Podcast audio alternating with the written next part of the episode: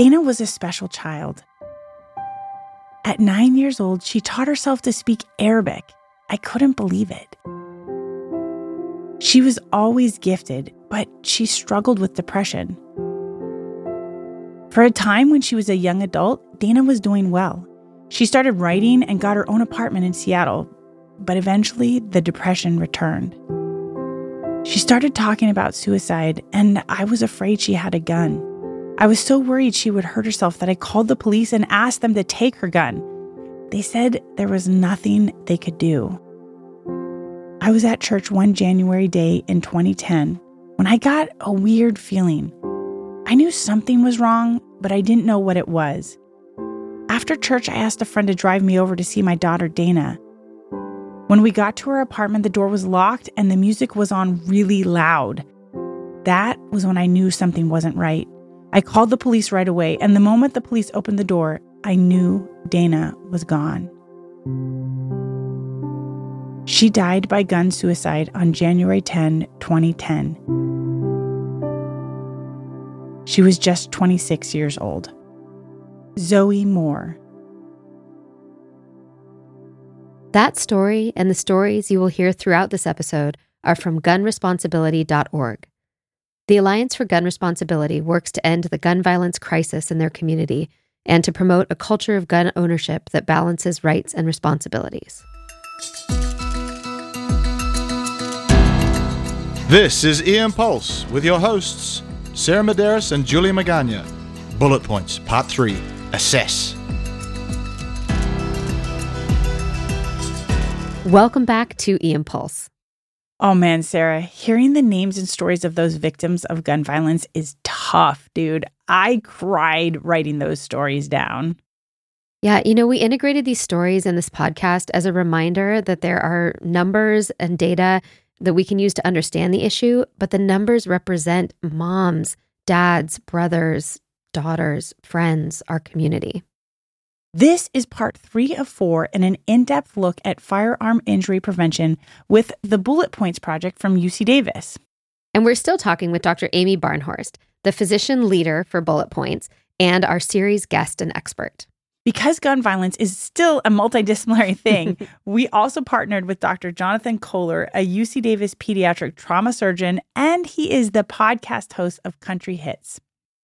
So far, we've covered approach. There was a lot of self education, introspection, and humility as we start these conversations.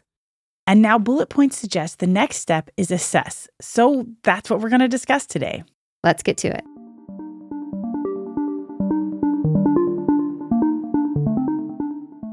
So, as we talk about assessment, do you think that we should ask every patient in every setting about firearms in their home, or are there sort of specific clinically relevant times when we should make that approach? Who's at risk and who's at the highest risk, and when should we be making these interventions? It's a great question. And there's some debate about whether or not this should be something we do universal screening for. Ask every patient if they have a firearm in the home as I think we all know, being practicing physicians, nobody loves universal screening questions. We have a whole list of them we're supposed to ask, and you just kind of run through them like, you don't smoke, do you? You don't do drugs, do you? You don't have a gun the home, do you? Patients know what answer you want. They just kind of give them out there. You check off your boxes. And there's no real deep, meaningful, individualized discussion about risks and benefits and plans. So, particularly given that firearms can be more alienating than asking people things about exercise and smoking, even, we don't recommend that there is something we universally screen for. And that also that saves time, but it also saves, I think, rapport with patients. And really we want to think about who has risk factors for firearm injury and screen those people and then take an individualized approach to the treatment plan, if you will. So we want to think about folks who are in a situation clinically or socially where a gun would increase the risk of injury or death. So I'm biased in the ER because that's the population I see. Yeah. But where are these at risk patients presenting? Yeah, where are they? Well, they're everywhere. but like I don't do a lot of training for, say, urologists or dermatology never asked me to give grand rounds. It's, well, anyone who works in emergency settings, so you or me doing emergency psychiatry, I mean, arguably almost all of my folks are at risk, particularly because of the risk of suicide. People in primary care settings often see some of the situations where risk would present. And I include the broader sense of primary care, which is ER docs, OB-GYN, psychiatry, internal medicine, family practice, surgeons, obviously, because you guys are dealing with the sequelae of firearm injury. So you're kind of on the on the downstream end, on the back end, but you're obviously seeing people at risk because oftentimes they've already been shot or they've been involved in some other violent altercation, and that's a risk factor too.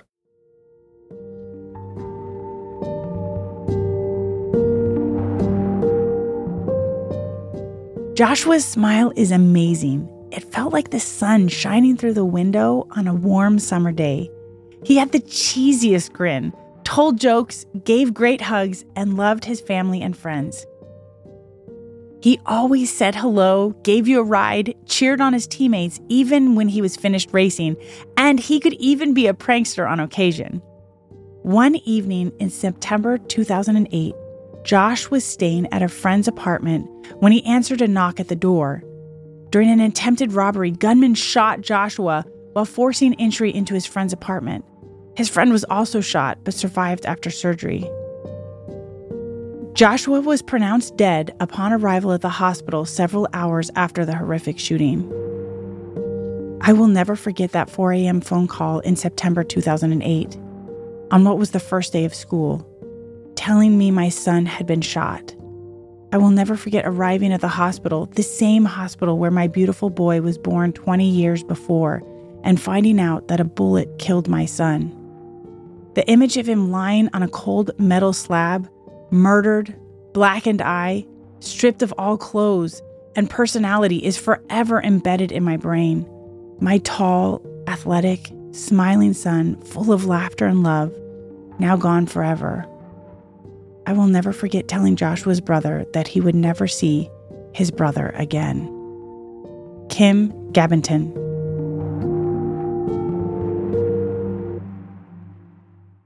We've talked a lot about approach in the prior episode, but taking that approach, bringing it into that assessment, how do you ask these questions?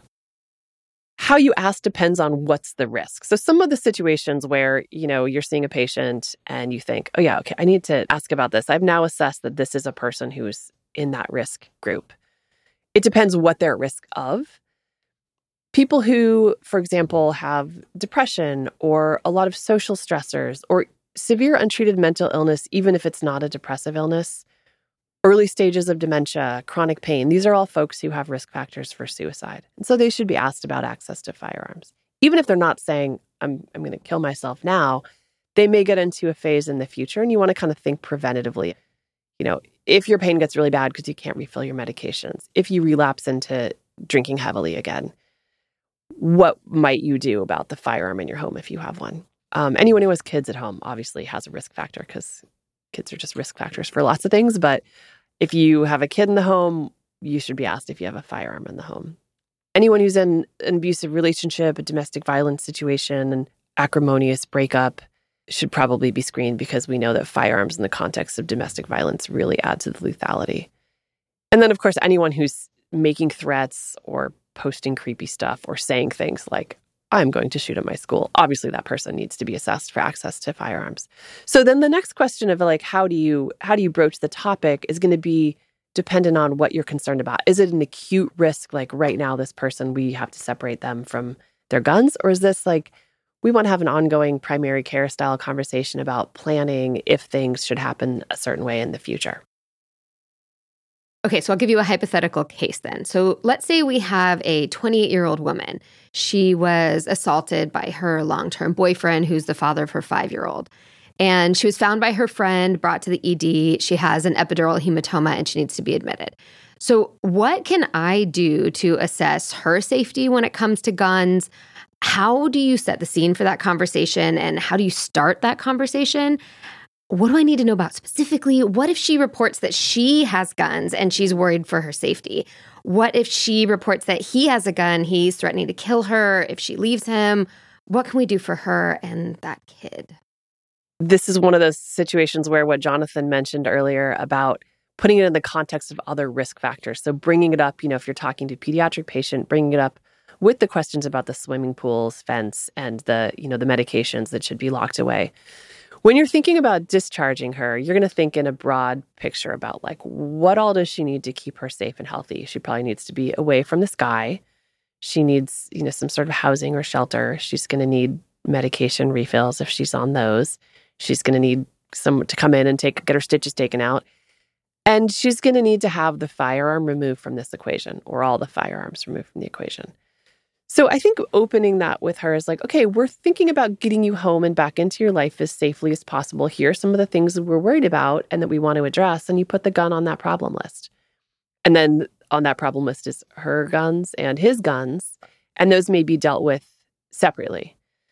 In the case of hers, you may want to have a discussion about like the risks. And this is where hopefully the statistics will have an impact, but letting her hear a little bit about how lethal it can be when there is a firearm in the midst of a domestic violence situation. It, you know, increases the chance that the woman will die by a factor of five. And so then talking to her about can does she have somewhere she can get her guns out of the mix completely, like locked away, safe in a place he won't know about where he can't access. And she may be willing to do that voluntarily and collaboratively. But then what do we do about his guns? And that's where you might have to think about something like a protective order, a domestic violence restraining order, or a gun violence restraining order, some sort of legal intervention that may have other protections as well, but might also allow for law enforcement to confiscate his firearm temporarily or more permanently. So just keep throwing difficult problems right, and scenarios to you. Like here's here's a one that that we've seen many times. Um, 17 year old kid comes in. He's got a through and through gunshot wound to the calf. So he's mm-hmm. fine, you know, this sort of gunshot yeah. wound that, like many gunshot wounds, gets sent home from the emergency department, right? Wow. But you look in the chart, you see, oh, this is not his first gunshot wound. He's been shot again a year ago, right? And uh, you ask him what's going on, and he says, well, I was just standing in the corner minding my own business, right? Like this just happened. Biggest risk factor again, for trauma. And there's like a big group of people starting to gather in the waiting room looking forward to this guy coming out. So how do you figure out like is he safe like from a medical standpoint he's he's ready to go, but is he safe to go? And what can you do? Yeah, I mean that's a tough one and especially when the patient is not going to be forthcoming and collaborative about what risks they can mitigate with you. Depending on what his social setting is and what risk factors he has for firearm violence, like was he out, you know, hunting with his drunk uncles again and got shot in the leg? Is he does he live in a community where there's a lot of crime and firearm violence and a lot of the teenagers carry guns to school to protect themselves? Thinking about marshaling the resources in those communities. And one of the things we've um, seen a lot more of in the last few years are these hospital based violence intervention programs that are, we have the wraparound program here at Davis where, you know, it's not kind of this more hierarchical setup of the doctor telling the kid, you need to do this or you need to stop doing that. But you're getting more um, peers involved, more people from the community, more of like a grassroots wraparound approach that can help maybe not get the kid's attention in the waiting room and get him to, you know, confess to everything that happened, but hey, check in with him over, you know, coffee or uh, on the basketball court in a week and just open a conversation and then follow up with him and then maybe eventually hear more about that, you know, his school has a lot of violence in it and he doesn't feel comfortable there. And so he and his friends started carrying guns. And what can they do to support him in alternative employment or educational opportunities or other, you know, mental health needs that he might have? And try to try to help slowly move him away from some of the factors that might have played into that.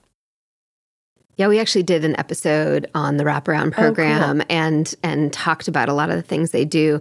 And I think that kind of longitudinal approach is yeah. really important. That it's not just going to be when I see them in the ED or right. the surgeon who sees them on the floor. It keeps going after that in terms of getting involved with their community, their family, et cetera. Yeah, and that's a you know it's going back to how in medicine we want things to be binary, like appendix infected, take it out, done, we fixed. You know, it's not going to be like that. There's a desire when we see people in that emergency setting to like fix the problem now and get it done. And sometimes in this situation, we have to recognize like we're not going to be able to do that. We may not even be the ones who have that power. It may be the school teacher or the basketball coach or the you know the uncle who's not the drunk uncle shooting off guns or whoever you know is, is in that person's life and community that maybe we can work with on a collaboration with this kid, or maybe we just have to kind of pass it off to them. But having that multidisciplinary kind of in their culture approach, I think is really important. Yeah, that respect for like individual yeah. circumstances. Yeah, exactly. Yeah. And that maybe we we can't be the ones that are the credible messengers all the time. So I'm going to throw one more at you. And okay. I feel like this is something I'm seeing more and more with our aging population. So let's say we have an 85 year old man coming in with his daughter three months after his wife died, and his daughter is worried that he's suicidal. He has a history of alcohol abuse. Um, she's worried about his mental state. How do you approach this conversation and how do you set the stage for it? How do you actually ask about those guns? How do you get him to admit maybe he is suicidal or how do you have that conversation? And what do we tell his daughter? Well, everyone knows their 80 year old fathers are super flexible and willing to do whatever they ask. So, you know, this is a hard one because I think that uh, folks get entrenched in their ways and they get entrenched in their belief that the things they're doing are the right things and they don't necessarily want to change and they're not willing to make as many adjustments to take care of their health maybe as younger people are. And so it's going to be a challenge this is where a harm reduction approach can go a long way and recognizing that this might be one of those sort of long-term primary care style conversations and not a quick visit to the emergency room fix it one and done kind of thing but marshaling the daughter is always good putting it in the context of like we care about you we want to reduce your risk maybe not going after removing all the firearms from the home right away today but thinking about hey there ever been a situation when you saw someone else who was drinking and had access to a gun and did something bad? Have you lost any friends to suicide? Have you ever been in a bad space where where you were drinking and you thought about getting your gun or maybe you've even handled it in that situation? Kind of taking that slow stepwise approach to questioning to get them to see, yeah, maybe this is kind of risky and opening the door to future conversations. I mean, that's the success is if they can walk out of that encounter without that door having slammed shut. But it can be really tricky. And I think it's you again, you can put it in the context of other risk factors. So, you know, while with kids we're thinking about swimming pools and car seats and lock boxes, with older people we may be talking about things and this may be down the road for this guy, we may be talking about things like cooking by themselves and access to car keys and that those things maybe aren't going to go away right away, but they're going to be slowly increased in supervision. Like you can drive and you can cook, but there needs to be somebody in the passenger seat or in the kitchen nearby. And then eventually you'll need a little more supervision, but we're not there yet, you know. So why don't you let your daughter hang on to your gun for a little bit, but you can still use it. She'll she'll give it to you when you want to go hunting or if you want to take it to the range, but it goes back to her house for now. And then, you know, maybe in the future you work on, then you can only use it supervised. And so kind of taking those, this, the slower stepwise approach, if you get the impression that, you know, going all in for, for removing his access is not going to be a big hit with him. Yeah, I like that and kind of creating the scenario where the daughter can be your ally there in a safe, soft, you know, yeah. compassionate way where she's not fighting against her father, right. but also maybe can help in this situation. Yeah.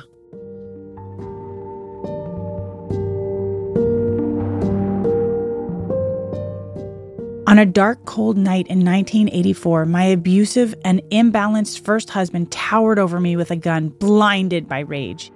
He threatened to kill me and people I love. He even threatened to kill himself. Why didn't I just leave? It sounds simple enough, but nothing is more complicated. Victims of domestic violence are five times more likely to be killed when a gun is involved, and the most lethal time is during or after separation. After months of careful planning, I finally made my escape.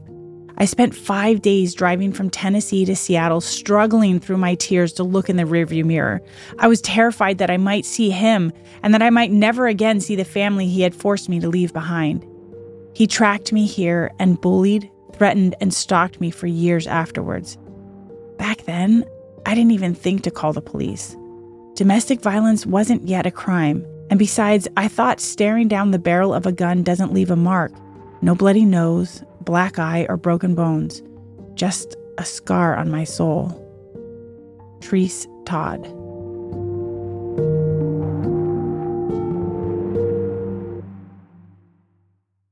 What you're talking about makes me think about something I've been thinking a lot about in other contexts, which is populations that are at higher risk. And uh, one thing that I learned recently that came as a surprise to me, um, though maybe it shouldn't have, is uh, that patients with neurodiversity, so autistic patients or patients with other neurodevelopmental differences or disabilities, have a much higher risk of attempting suicide. Any particular suggestions around that population specifically, around our autistic patients um, who maybe aren't processing things in the same way or are di- more difficult to reach sort of through the standard approaches?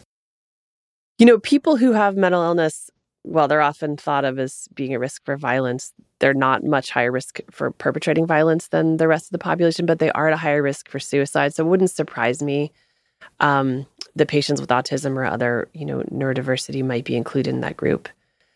And I think it's one of those things that as a parent, you know, you have a lot to worry about when you have a kid who's having mental health struggles, mental illness, autism, autism spectrum disorders.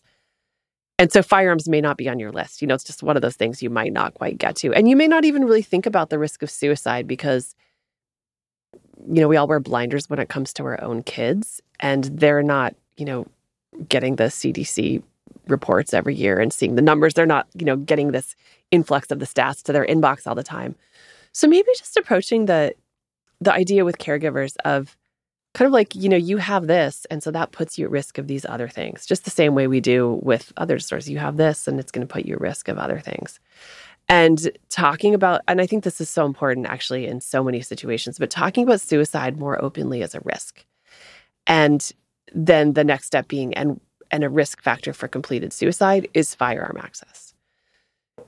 Because people don't want to talk about it. They may know it's like firearm owners. They all seem to know somebody who killed themselves with a gun, but it's not on their forefront because nobody talks about it. It just gets kind of swept under the rug. And I think that's true for a lot of people who have um, family members with mental illness or substance use problems. Suicide is just this like, it, you know, it's getting better, but it's this very stigmatized topic and bringing it up with family members is like, hey, this is a potential risk factor down the road. Not because I'm thinking it's your kid specifically right now, but just, you know, statistically it is. And here are some steps you can take to mitigate that risk.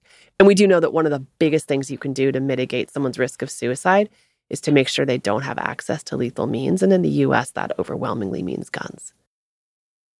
I think that's such a valuable point, too, because in medicine, as physicians, we don't typically have a problem with difficult conversations no. about awkward stuff, right? Are you having testicular pain? Right. Like right. that's not something you bring right. up, right?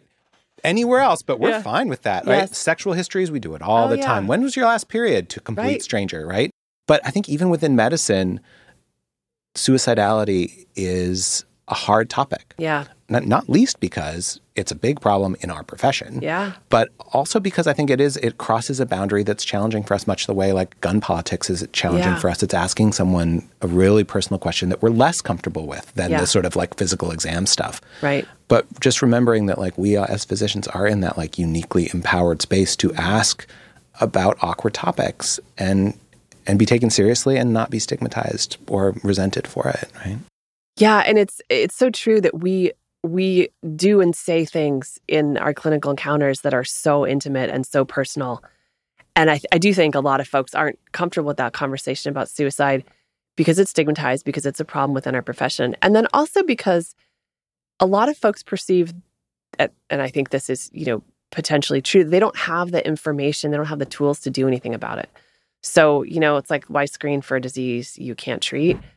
If you ask somebody, they say, Well, why, yes, doc, I am in fact thinking about taking my own life. And then you're stuck thinking, like, okay, what do I do now? Uh, do I have, is there anything I can do? And so that's part of why we put this curriculum together also is there are things you can do, but people, I, as a psychiatry resident who worked for years in a crisis unit where I was evaluating people who were suicidal every day, it was a while before I learned that the number one thing you can do is make sure they don't have access to lethal means. That was not taught to me in training. I think this is all really important to this last piece we've been talking about because it's not only those quote at risk populations, right? You talk about physicians, mm-hmm. um, you talk about these very high performing students, LGBTQ, trans youth, you know, we know that there are a lot of suicides going on in these populations as well. And so being able to normalize that discussion yeah. and um, reduce the stigma and start those conversations I think that's a way to open the door to finding the risk and Yeah. then talking about removing the firearms from that situation.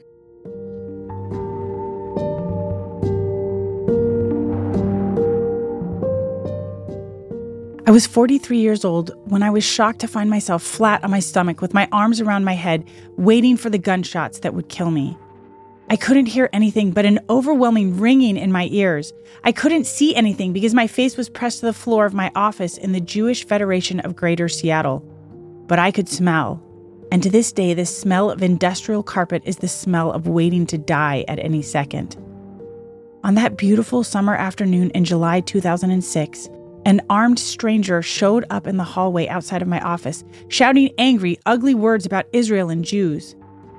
I woke up in the hospital a week later from a medically induced coma. I was in the hospital for six weeks. During that time, I learned that my colleague Pam was killed in the shooting and that four other colleagues were in the hospital with me. I found out the shooter had held a 9mm Glock handgun against my side and fired a hollow point bullet that exploded as it tore through my abdominal organs. I underwent 20 surgeries, about one surgery every two months for three years.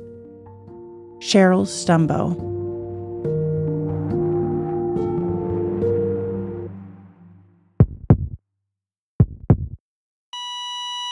Pulse check. After you have identified an approach, you are ready to assess. This is not your universal screening situation. Identify patients at risk for firearm injuries. Are patients that come in with a history of violence, mental health concerns, interpersonal violence, children at home, or changes in cognition are some patients that are at higher risk. Open the conversation with normalizing phrases that set that risk in the context of that individual's life. Partner with the patient and support system to create a plan that meets the patient's safety goals. If you have a community based violence prevention group, work with them. If you don't, go back and listen to our episode Wraparound and start your own. This is about harm reduction, not gun elimination. So it may not be easy, clean, or ideal. Keep listening for part four in our bullet points series ACT. In the meantime, share this series with a colleague. We all have a part to play in this process. Thank you to the UC Davis Department of Emergency Medicine for supporting groups like Bullet Points. And thank you to OM Productions for supporting these projects as well. See you next time.